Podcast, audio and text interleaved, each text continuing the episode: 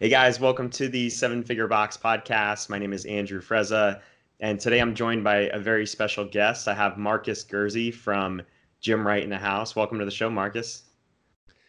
Uh, thanks for having me on, Andrew. Stoked to be here. Cool. So I said in the house, but he's really across across the country in California, three hours behind. Um, but I'm excited to have Marcus on the show. So Marcus has been uh, one of the most, possibly the most influential person in my business over the last few years. I first met Marcus in November of 2016 at the Barbell Mastermind um, that was put on by Barbell Shrugged at the time, and uh, had heard him on the Barbell Business podcast multiple times before that, and was was always someone that I kept. Uh, loved his answers on the show. He was the person that I, I kind of respected the most on that show and found myself gravitating towards um, the stuff that he was talking about. And then um, we actually started working with Marcus, and it was called Barbell Logic at the time, which is now Gym Right. And um, in August of 2017 for CrossFit Palm Beach. And the first six months of working with them, our business just exploded. It was the most rapid growth we've ever experienced. Um, you know, some things happened that they helped us with, some things, some outside things happened as well, but it was just the perfect storm. And and uh, our gym revenue increased by almost 50% in the first six months of working with them. And we really haven't looked back since. So I, I owe a lot to marcus and he's since been a mentor to me with the gym but also with uh, the seven figure box podcast that you guys are listening to the rockstar coaching course. He's helped me in a number of ways. So uh, first off just thank you marcus for all the help along the way. I really appreciate everything you've done. Wow man. Thank you for the kind words. It's been a pleasure. Awesome. So today's podcast is mainly talking about the state of the industry and where it's going. You have a very unique perspective. You know, you owned a gym, you you sold that, um, and not only are you a business coach, but you also own a, a team of coaches that consults other gyms, and and you have your hand in a, a lot of different things as it relates to this industry. So, um, can you first just talk about you personally in, in terms of where are you today? What are the things that you're working on? You know how many people are how many gym owners are you working with coaching at this time give us a snapshot of you and where you're at today sure um, so we have yeah we have a wonderful team of coaches um, that you know we work where we specialize in working with you know group based fitness uh, facilities. Uh, primarily, CrossFit gyms is where we where we started and specialized in. Um, but as you know, the industry has evolved and continues to evolve. Uh, you know, at a pretty rapid clip and what that means is is continuously evolving as well. So you know what we do how we do it you know how we help and who we help um, is changing along with that. Um, uh, yeah like i said we've got some great coaches. We have uh, a program that is always um, you know under or in r&d and you know constantly evolving when uh, currently going through the next iteration of um, something really exciting actually that we're, we're we've been working on for quite some time. We'll be rolling out a little bit later on this year. Um, but right now we have the foundations program. It is our eight week intensive for anyone who is looking to you know revamp um, or revitalize their sales and marketing engine for their gym.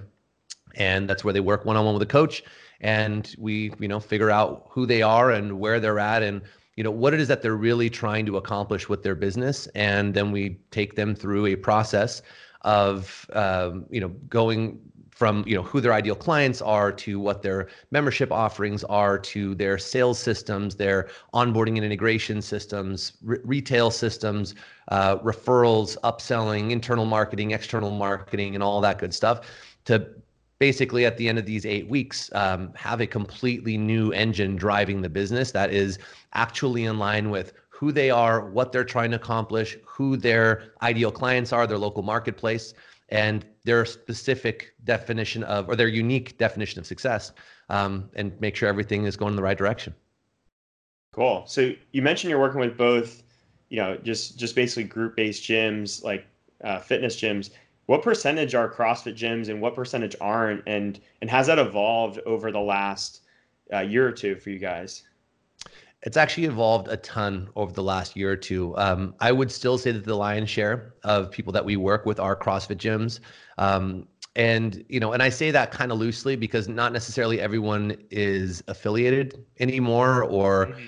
uh, you know, but the the business model, the the the, the business style, and their offering is still what we would consider, you know, a CrossFit gym. Yeah. And um, I, I would definitely say that's the majority. Probably a good 60 to 70 percent are still that that model. But you know, there there is this hybrid, or actually a few hybrid models we're starting to see, uh, which are really interesting. Um, you know, where people are bridging the gap more between your traditional CrossFit gym and, um, in some cases, your more boot camp or boutique, you know, individualized facilities or um, you know, people bringing in other methodologies and creating hybrid facilities altogether, where it's uh, even more evenly distributed between let's say they have CrossFit programs, they have their maybe it's a yoga program or their you know powerlifting programs to where those used to really just be like kind of secondary programs and almost afterthoughts as hey this is something cool we can provide and they're becoming bigger cornerstones of the business.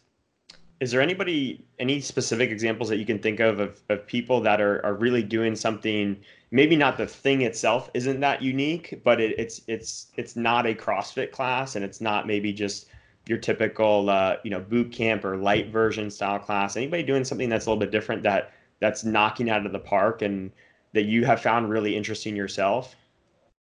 Yeah the the thing that i i am seeing happening um, that's working the best at the moment for this kind of overall evolution, I'd say, uh, of that business model is the integration of of like functional bodybuilding or more aesthetic based training. Mm-hmm. Um, and you know, it's kind of tricky to explain, but it's where it's almost like they're taking the the all the knowledge and the the technicality that came with you know running a, a fantastic CrossFit gym and then applying some traditional bodybuilding principles and and kind of doing this mashup uh, of these methodologies where they're using functional training um, and and then more bodybuilding style. And when I mean that, it's not like that concept's new, right? Functional bodybuilding's been kind of getting traction now for the last couple of years, but it's it's how they're running the classes how they are you know the types of offerings that they have people doing small group and again depends on on the business model right are they going for more a boutique style are they going more for the bigger box um, but it's that that combination that i'm seeing get the best reaction from a lot of markets as well as you know gym owners who are now finding a sweet spot uh, between that that smart functional training and really helping people get what they want what because i think the marketplace evolving and people being a little bit more um, educated all around around what what fitness is what being healthy is you know there's been a lot of a, a lot that's happened in the last decade for for the just the the general marketplace and that's really largely thanks to crossfit and all the movements that it began or kind of revitalized and now we're kind of seeing these worlds like collide back together in, in a really cool way. And I think it's fun to see how people are, are, are using what they learned in helping, you know, people move well and, you know, truly just understand what, what good movement is, what good dieting is, what, you know, good, um, uh, you know, intensity is, and then bringing in like, okay, well, we'll use this now to make you look and feel good. And that's, like I said, been really well received. Yeah, I think I mean that's something that we've really incorporated a lot into our Beach Fit program is those functional body bodybuilding elements, a lot of tempo work, you know, a lot of dumbbells and kettlebells, and and I think the the original boot camp style class because we're we're using that like if you use that category very loosely was just about like getting in and getting sweaty. And I think it's it's really cool for for me I, I love the beach fit program in the sense of it, it still fulfills that programming and coaching aspect for me. I don't feel like it's a watered down version for us. And I'd like to see more gyms do that where you know they're they're they're going in with the goal to make people better. It doesn't quite look like you know snatches and rope climbs and handstand push-ups, but you can still you know really utilize your knowledge and, and get people better and possibly do it in a safer way you know with a little less risk as well so it's cool exactly right that's exactly right um, so what are what are some of the trends that you're seeing that you feel like you know because I, I think this is a trend that is is a good one. I could see that that yes it's probably more buzzword now, but I think it's a trend that can last for for a while because it's taking two good things and making them better, kind of like CrossFit did. Mm-hmm. What are some trends that you're seeing that that you don't feel like are beneficial? Um, and, and, it could be anything. It doesn't have to be in, in terms of the class structure, but what are what are any trends that when you hear a gym owner kind of bring up in a call, you're like, oh, oh crap! Like, let me see if I can steer them away from this thing because it's probably going to throw them off. I'd say the biggest thing that I'm seeing is um, the the desire just to chase the buck.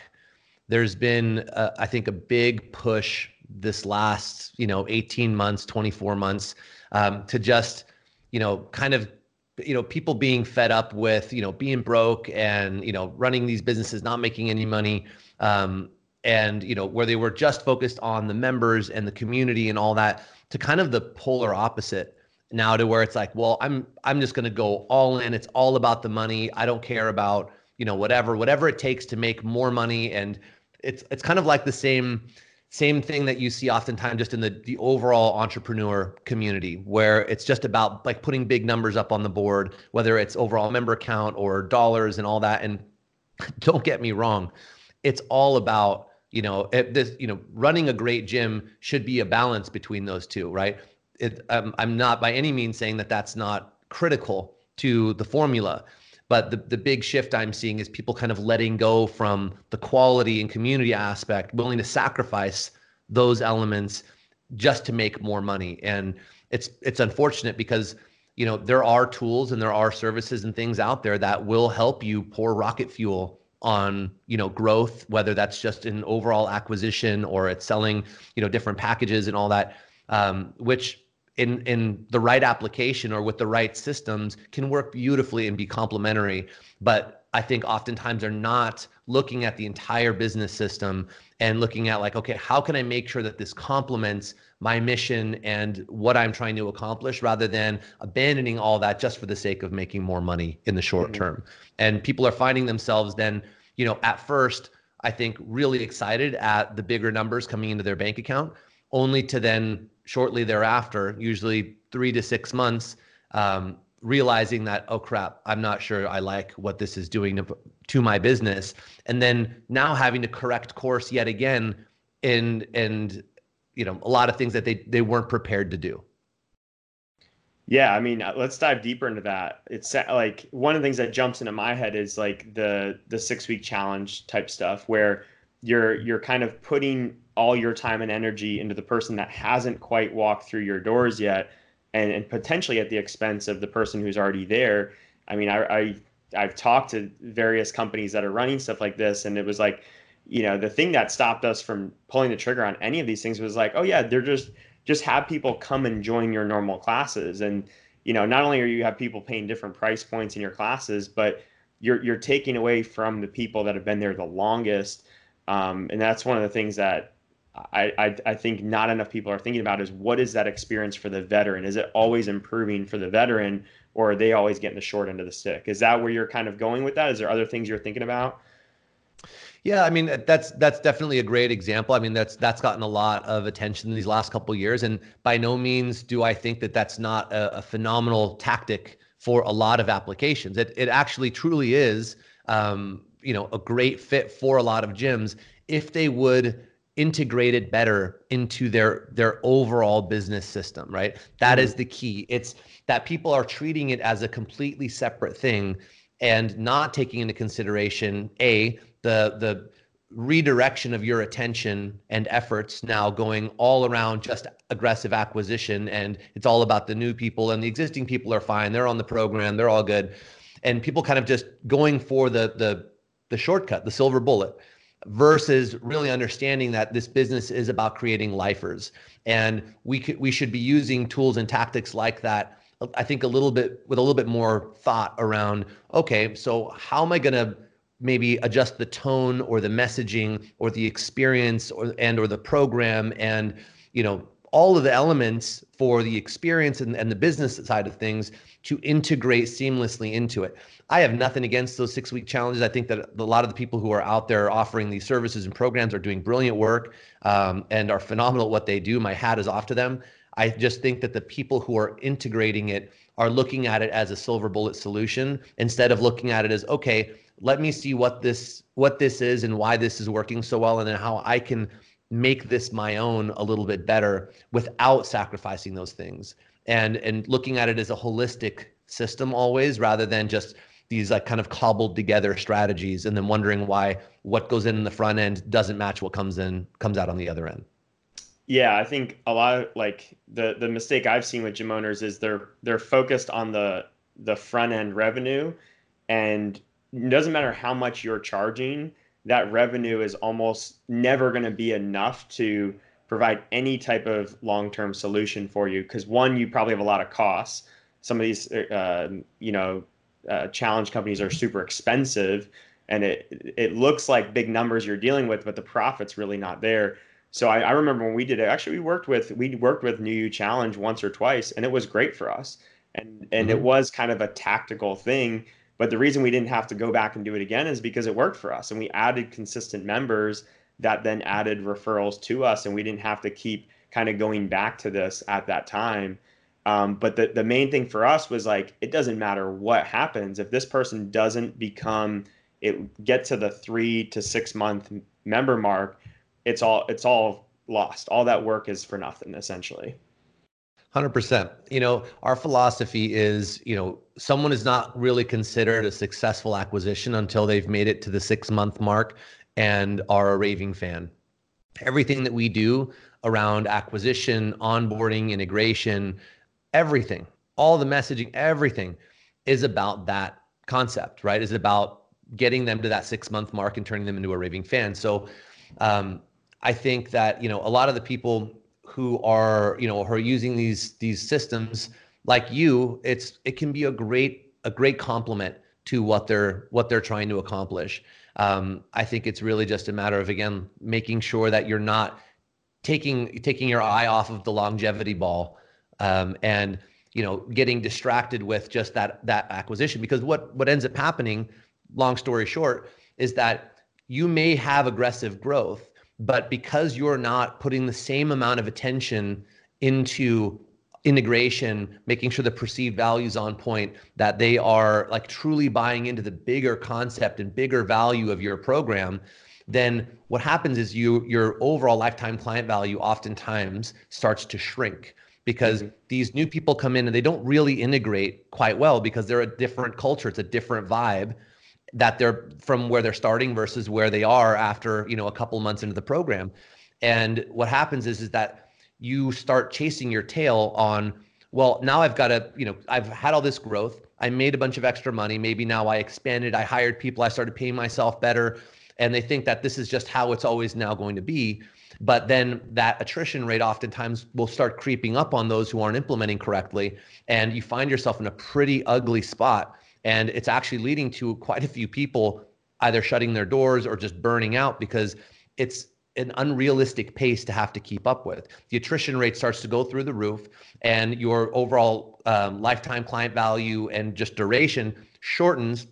So you have to now market and and acquire even more aggressively to make up for that drop, right? Because you don't want to lose your momentum, so you're you double down, and yeah. it starts to become this unrealistic chase of you know just acquisition when really the trick was lock the back door make it yeah. so sticky that when they come in they're they the likelihood of them leaving it would be ridiculous for them to leave right and, and i think just that little shift for people can make those six week programs and whatever other you know acquisition strategy you've got on the front end it's not just about the six week challenges um, you know whether whatever low barrier offer or you know packaging and bundling and you name it whatever that looks like for you just make sure that it's not just about getting those vanity numbers on the front end and making some money in the short term but does this really get you to your goal of you know having someone around for two three years at the highest average client value possible mm-hmm. so you mentioned you mentioned that six month mark which which I like having that definitive number to shoot for.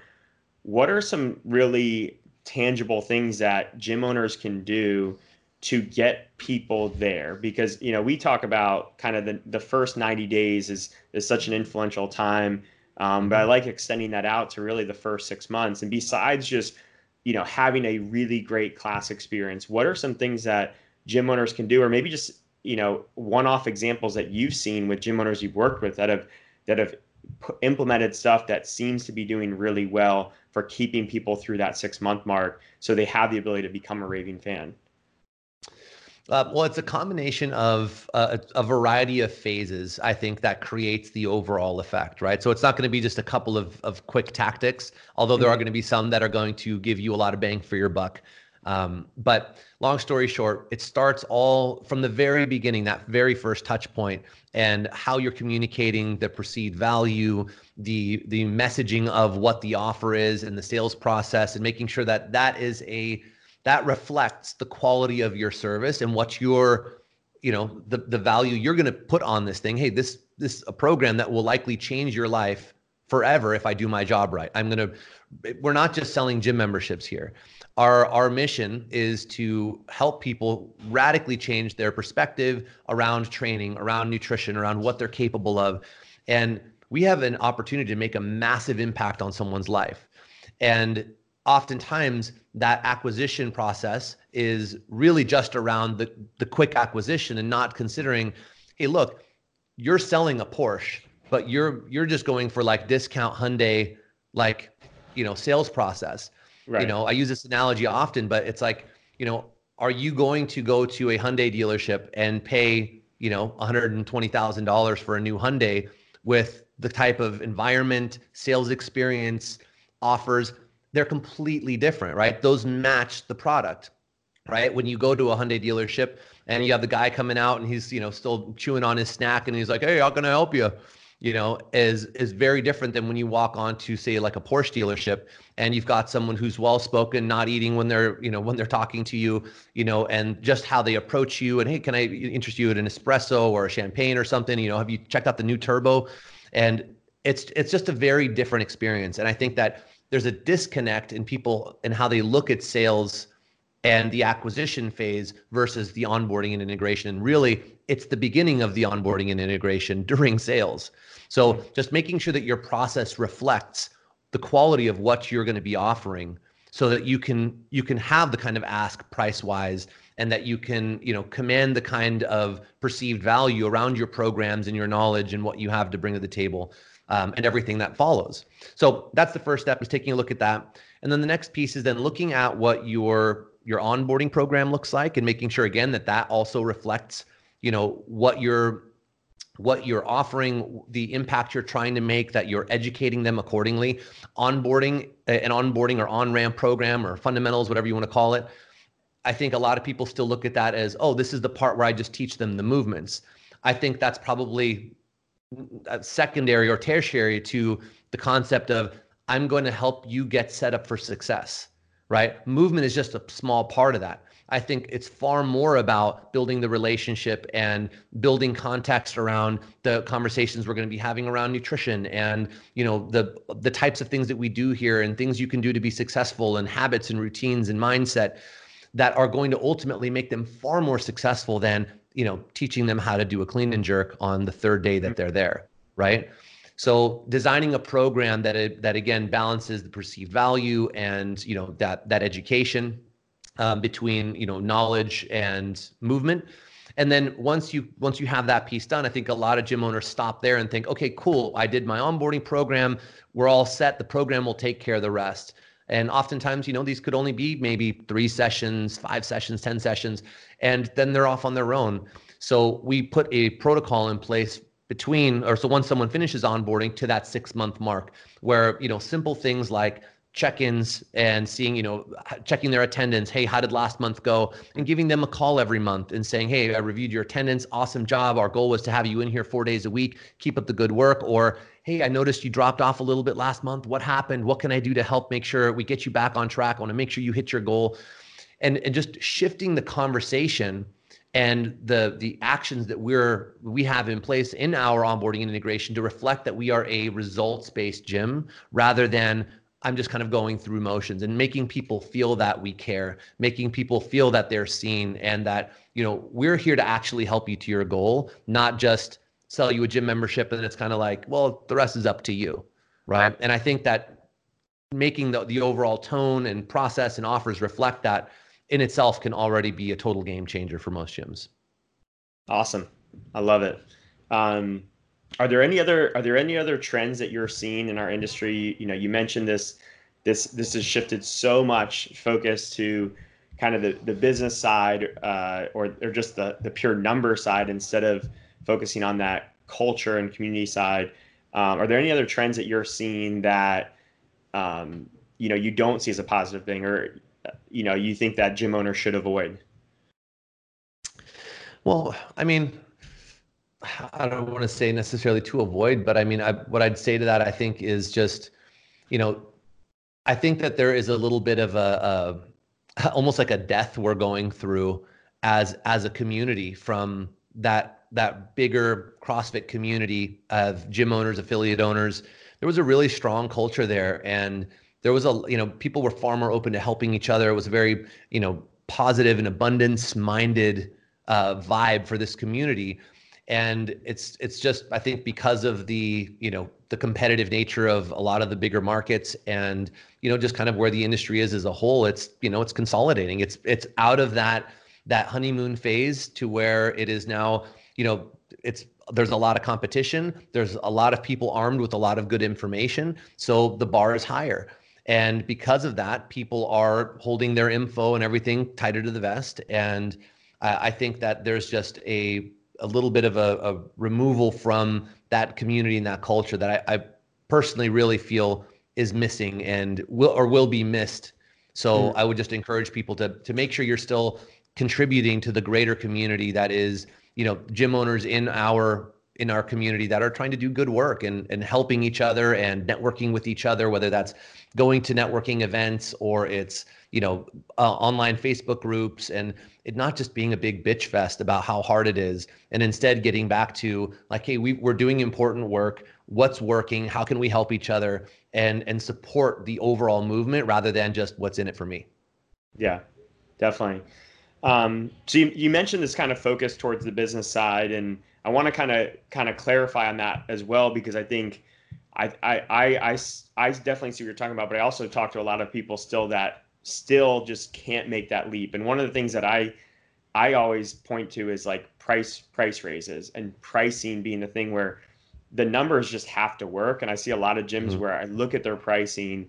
Um, I see this in Miami a lot. Like the the the most expensive CrossFit gyms in Miami are still charging 160 a month and they have i mean prime real estate in miami i know is not cheap right the numbers have to right. work whereas you look at any other city and the cheapest gyms are over 200 um, so I guess how many of the gyms you work with is a price raise a, a question, something that you guys, a topic of conversation?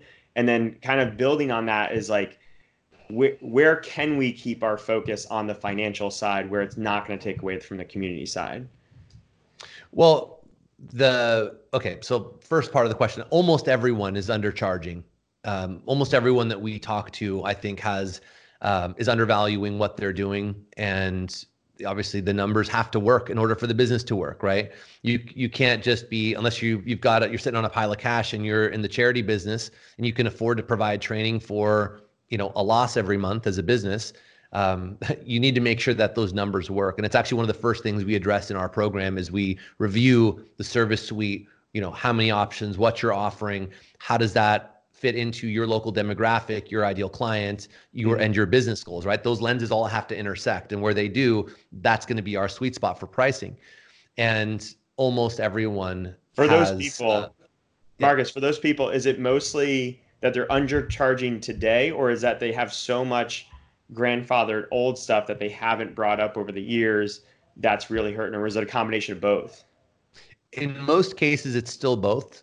Some have already kind of gotten hip to the idea that these numbers don't add up and have tried to do some price raises and things over time and you know some more successfully than others but almost everyone it's uh, for almost everyone it's both is that they've usually got you know obviously depending on how long they've been around you know they usually have their you know their founding members who are paying you know a fraction of what the current rate is. And you know then maybe they raise it a little bit. And it's oftentimes a, a pretty big mess when it comes to usually going through this for the first time with them. Because here's the thing.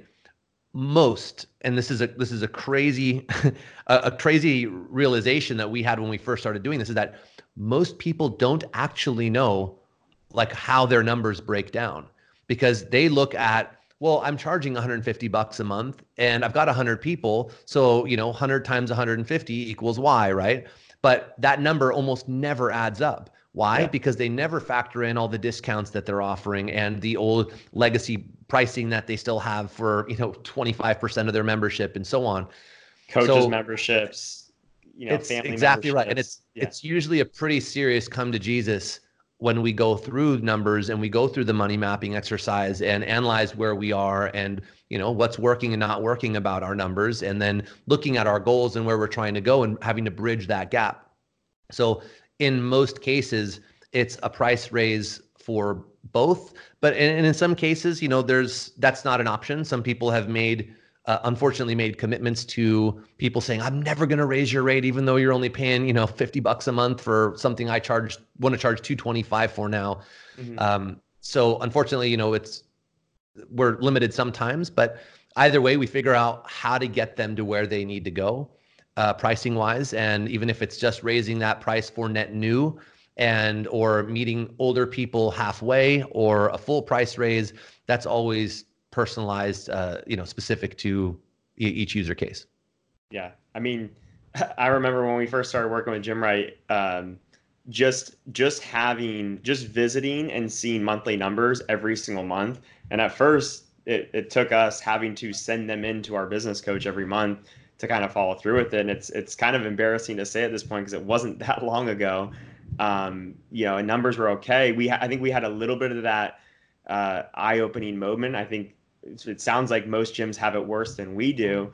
Um, there was only a few things that we were doing really wrong in that moment, but you know, just just having those numbers and looking at those numbers every month and seeing what's working and what's not, and what's bringing in money and what's not, it's like that's like such a simple first step that a lot of gyms can do. Are there other things on that, uh, you know, kind of that financial side, the number side that that you really encourage every gym to to do in those initial stages with you? Well, it's like I said, the, the process we have is first let's take a look and see, you know, what's happening today, right? Revenue, expenses, and everything in between. And let's get an let's get an honest snapshot of the finances. Once we have that and we're on the same page about probably what you didn't think it was, um, because it's like I said, oftentimes a bit of a, a reality check. Um, there's then now the opportunity to say, okay, well now let's figure out how we can get to your goal. And you know, one of the biggest things uh, to answer your question, one of the biggest things that I we recommend is to f- start focusing on average client value more than just overall bodies in the gym. You know, it's really where all the money is made in this business. It's not just on having, you know, big numbers 200, 300, 400, 500, 900 doesn't matter.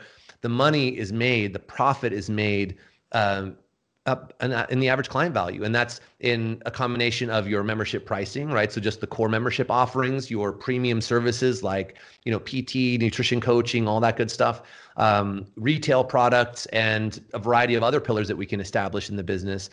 And that is oftentimes also a bit of an eye-opener because most people when we talk to them we say initially you know what are your goals? What does success look like to you? Almost everyone tends to say a member number and then when the next question is, okay, at what average client value? And they're like, oh, well, my 150. And it goes back to that, like, well, 100 times 150 equals. Mm-hmm. And they think, well, once I get to that number, it'll be awesome.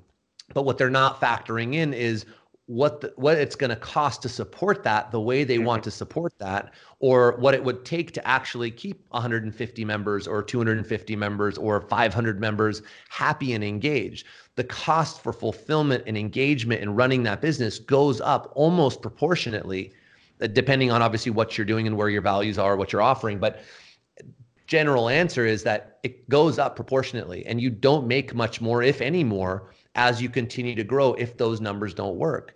And so what we do is we find and identify their mix.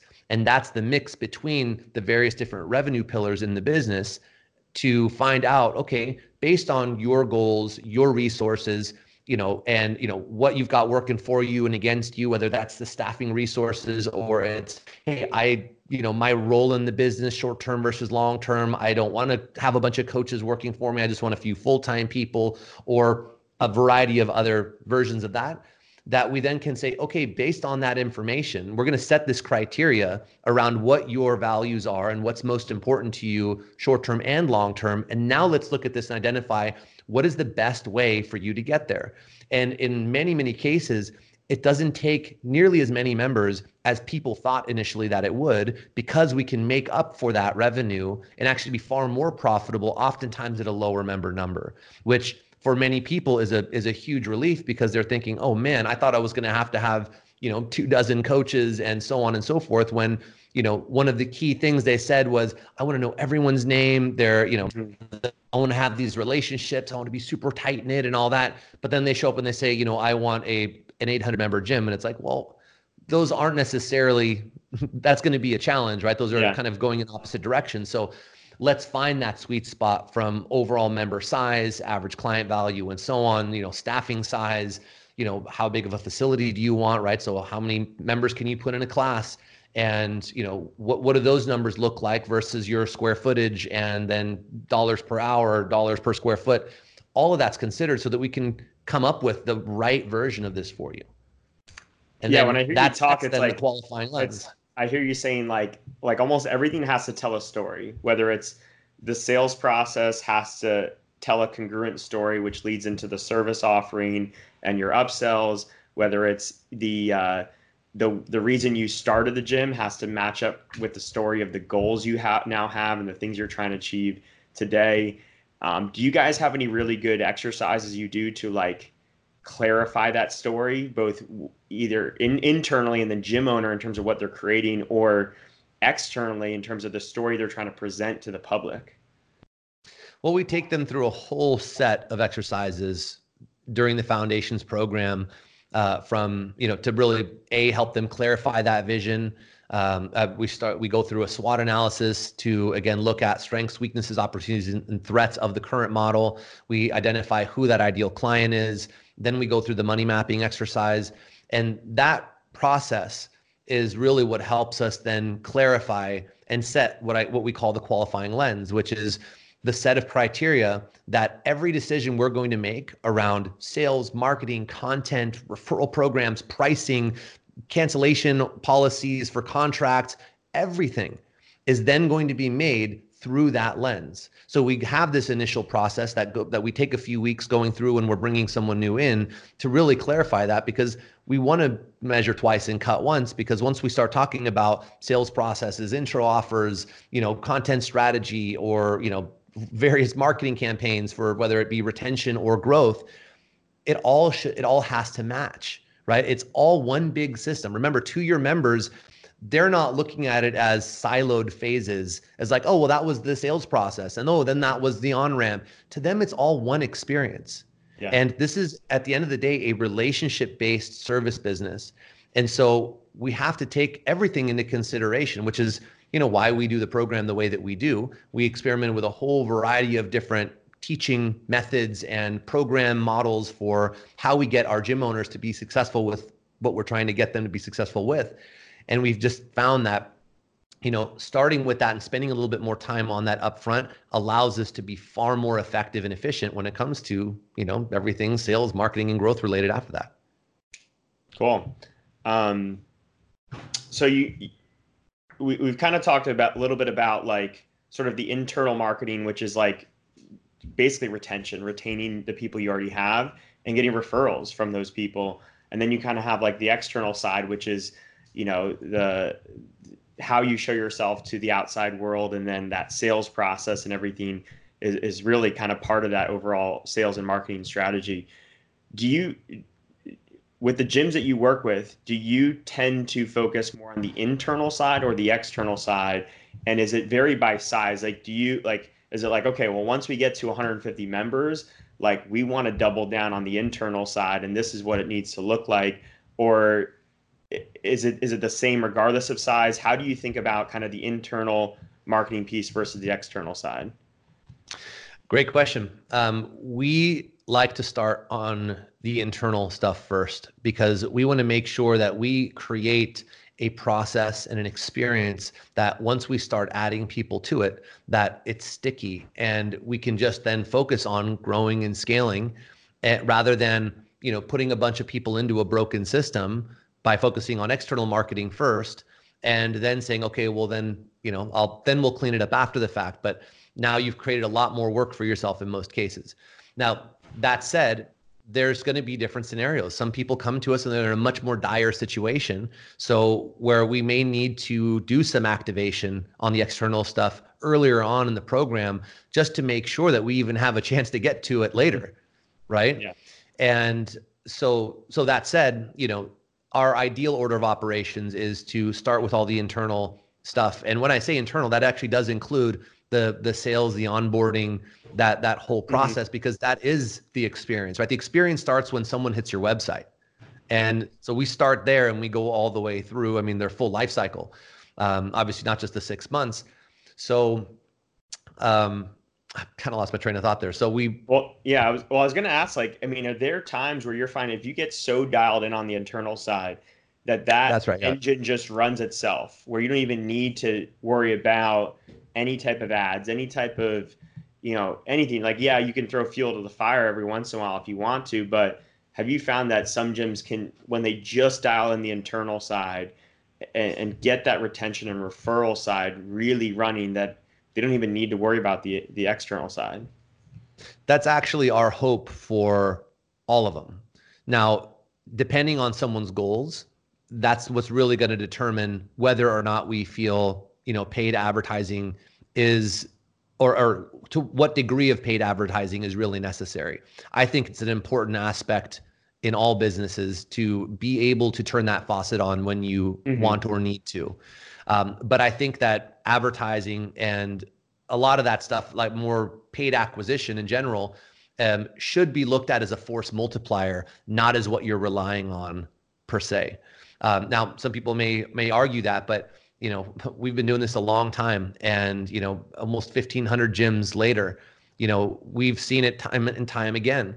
If you really nail the product and the experience and the math works and the and the the process works and you've got a great culture your natural your organic growth right? So what i mean by organic is just everything that's not paid. You can do awesome guerrilla marketing and referral programs and oh a whole slew of cool things you can do that don't require paid advertising uh, you know partnerships in your local market and so on and we've seen people make that successful over and over and over again. And then we can add the advertising piece in as that force multiplier or to pick up during slower times of the year or to launch new programs or to, you know, a variety of different things. And that tends to be I mean, that is our goal is that we don't want to be dependent on it. I want the organic systems to be able to keep the business healthy. And then we can use ads and other things outside external factors to really help grow faster or to you know close a gap quicker or, or you know whatever the goal is. Cool. Um, i want to switch gears a little bit. I know you got you're a little short on time so i wanted to get to it quickly which is you know you i think you're in a unique position where you've you've owned a gym and coached athletes in the gym. You know you've been that gym owner who's coaching a ton of classes. You've also coached business owners like me not just on gym stuff but on you know, I know like online programs and stuff like that as well. And then you've mm-hmm. coached coaches on how to coach those gym owners as well. So I guess my question is, how do you think about coaching? And then you know we can we can extend to further questions after that. But my first one is just how do you think about coaching? How do you think about providing value to different people at different stages and, and different goals? You know, at the end of the day, Andrew, like I'm I'm a teacher I love to help people learn things and accomplish things that they didn't know they were capable of or you know are going to complement their life. And you know i i really discovered that in coaching athletes. And you know i i was already doing consulting prior to that but i didn't really find my uh, or really connect with the passion that i that i've had now for the last decade in doing this as, as well as I did when I started training people on movement and seeing the impact that we can have on people's lives. And that then evolved to, well, where's the bigger lever? lever? How can I make a greater impact? There are plenty of people who are way better at coaching movement than I am. Um, although I was passionate about it, I still am. Um, I my my thought was, well, let me help those people So every gym owner that I can now help is going to impact is going to help save you know thousands more people in their marketplace if, when they get their job right because now they're not going to burn out in two to five years and instead can build a sustainable successful awesome lifestyle business that they can love to run uh, for many many years. And so the impact was greater. So it really was just a shift but it's it feels to me the same helping a gym owner as much as it, it, or as good as it felt for me helping someone finally get their squat right or finally do uh, you know achieve a PR that they that they never thought was possible getting their first pull up or losing whatever amount of weight that they'd never been able to get past.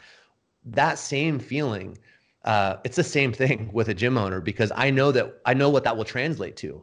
I know how many people they will touch and and how powerful that is in a local market I, I mean, I personally believe that gym owners are some of the most important people in our local communities because we are the ones helping people proactively manage their their health, their wellness, their you know their and, and, that of their kids and you know how we're raising people. You know when we have a good outlook on movement and nutrition we change that we change that trajectory permanently in our local communities right? Because now the parents are looking at food and exercise differently so they're teaching their kids differently and that's going to continue to translate uh, on and on and on.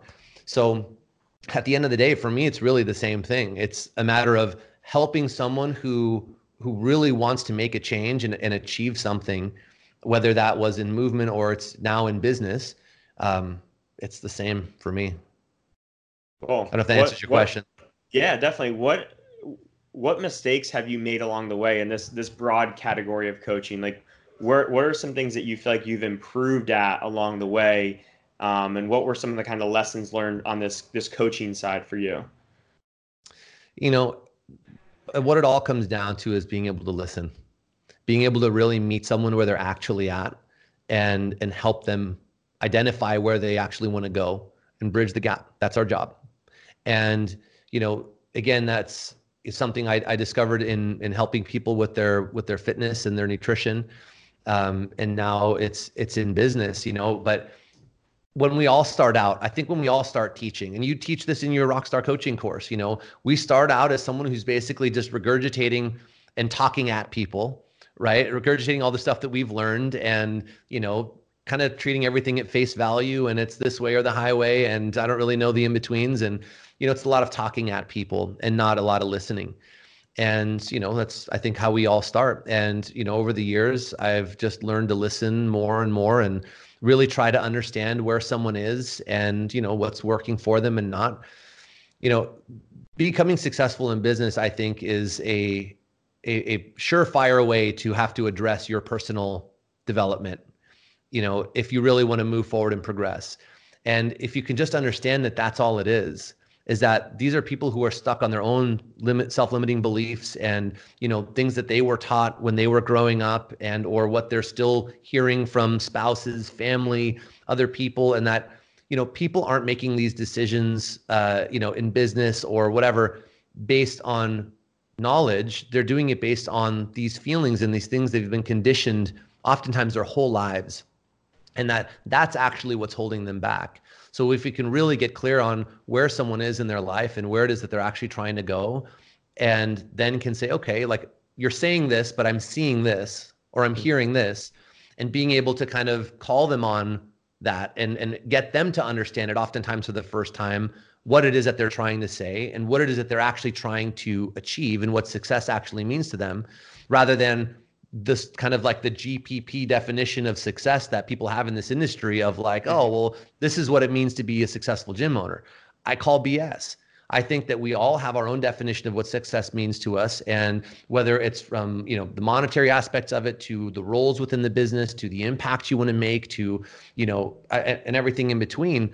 You have to just get clear on who you really are and what it is that you're actually trying to accomplish and what you want this business to do for your life not just I have a business and therefore I'm a slave to it and have to do whatever it takes. Instead, build a business that you love and build a business that's going to make the impact and provide you the lifestyle that allows you to continue to do it and continue to get better at it and stay excited about it so that you know you, you get a better output and you know again that's it all comes back to being able to listen and help people find where they are and where they want to go Awesome. I love that. Um, who coaches you? You know, you, you do a lot of coaching yourself, a lot of helping other people. Who coaches you or who serves as a mentor in your life or who has helped you along the way? You know, I've I've been lucky to to find some really good mentors earlier on in my career that have made a, a massive impact. And I mean, people that I learned from, I mean, when I was in my early 20s and just learning how to sell and just learning about business and, and marketing and, and experimenting. And I mean, I had no idea what I was doing when I was first getting started. And, you know, I, I was lucky enough to be around some really wonderful people and work for some wonderful people that have since become my mentors. So uh, I would say the majority of it has really been through that and my own education through reading and podcasts and and all that. I mean, that's what I did then, and that's what I do now. And um, my mentors are a little bit more engaged with me often, I think, than a lot of other people's are. Mm-hmm. Um, it's much more of like a coaching relationship than just someone who I call randomly for a cup of coffee. We have, you know, scheduled meetings. They hold me accountable. They challenge me. Um, they they force me to look at things in ways that I didn't look at, or to do the exercises and things that I might be avoiding for whatever own personal reasons, and call me on my BS. Cool. Do you have any uh, Do you have any resources, podcasts, books, anything? Um, and it could be something that's that's really specific to gym owners, or it could just be on that more personal development side. Um, anything that you really love or, or recommend to others? Jeez, that's a deep well. Um, you know, I, I think it depends on where someone really is in their journey. You know, um, for me, I think oftentimes being able to start with some of the bigger picture stuff to kind of set the lens and the mindset a little bit differently, I think tends to help for people rather than just diving into the tactical stuff and not being able to see how that plays into the bigger picture.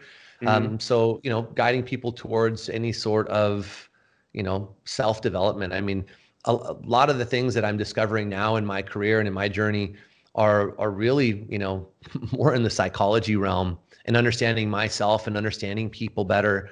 Um, and you know, there's, I mean, there's lots of resources out there from, you know, people on Instagram like the holistic psychologist who is just doing awesome work for people.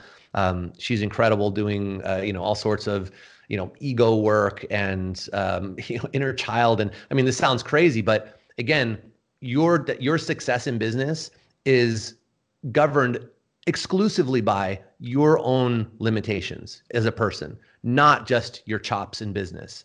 If you can get if you can figure out who you really are, what you're really great at and love doing, what you're not really great at and don't love doing, and just get an idea of really what what you're trying to do in this life, I think it makes it much easier to do everything else. So places like that, um, I think are good places to begin. And then obviously starting with with some basics. I think everyone needs to understand selling and and marketing and what that really means. There's a lot of misconceptions around it. A lot of people think selling is an ugly thing to do or a necessary evil. Um, and it's in my experience, it's really one of the most beautiful things that we can do if you can learn how to do it well, because you are the one responsible for whether someone's going to change their life or not. Yeah, if you believe in what you're selling, then then sales is the ticket to that person getting it. So, hundred yeah. Awesome. Well, we'll we'll wrap up there. Um, where can people find you? Find more about the Foundations program, and uh, anything else you want to finish up with here. Yeah, uh, you can find me on Facebook or Instagram, Marcus Gerszi. Um, that's G E R S Z I um, for my personal stuff. Um, and I do a lot of the business stuff through there. Um, you can find me through Gym Right, which is at gymwright.com. So G Y M W R I G H T. Um, and that'll that'll point you to everything else from the network, our private Facebook group, our programs, everything that we do. Um, we've got a podcast every Friday that we do live on Facebook. Um, and we've got live Q and A sessions in the Facebook group. So whatever floats your boat, um, just go check it out, and um, you know we'll see how we can help you. All right, great. Thanks for the time, Marcus. It was great chatting with you. My pleasure. Thanks for having me on.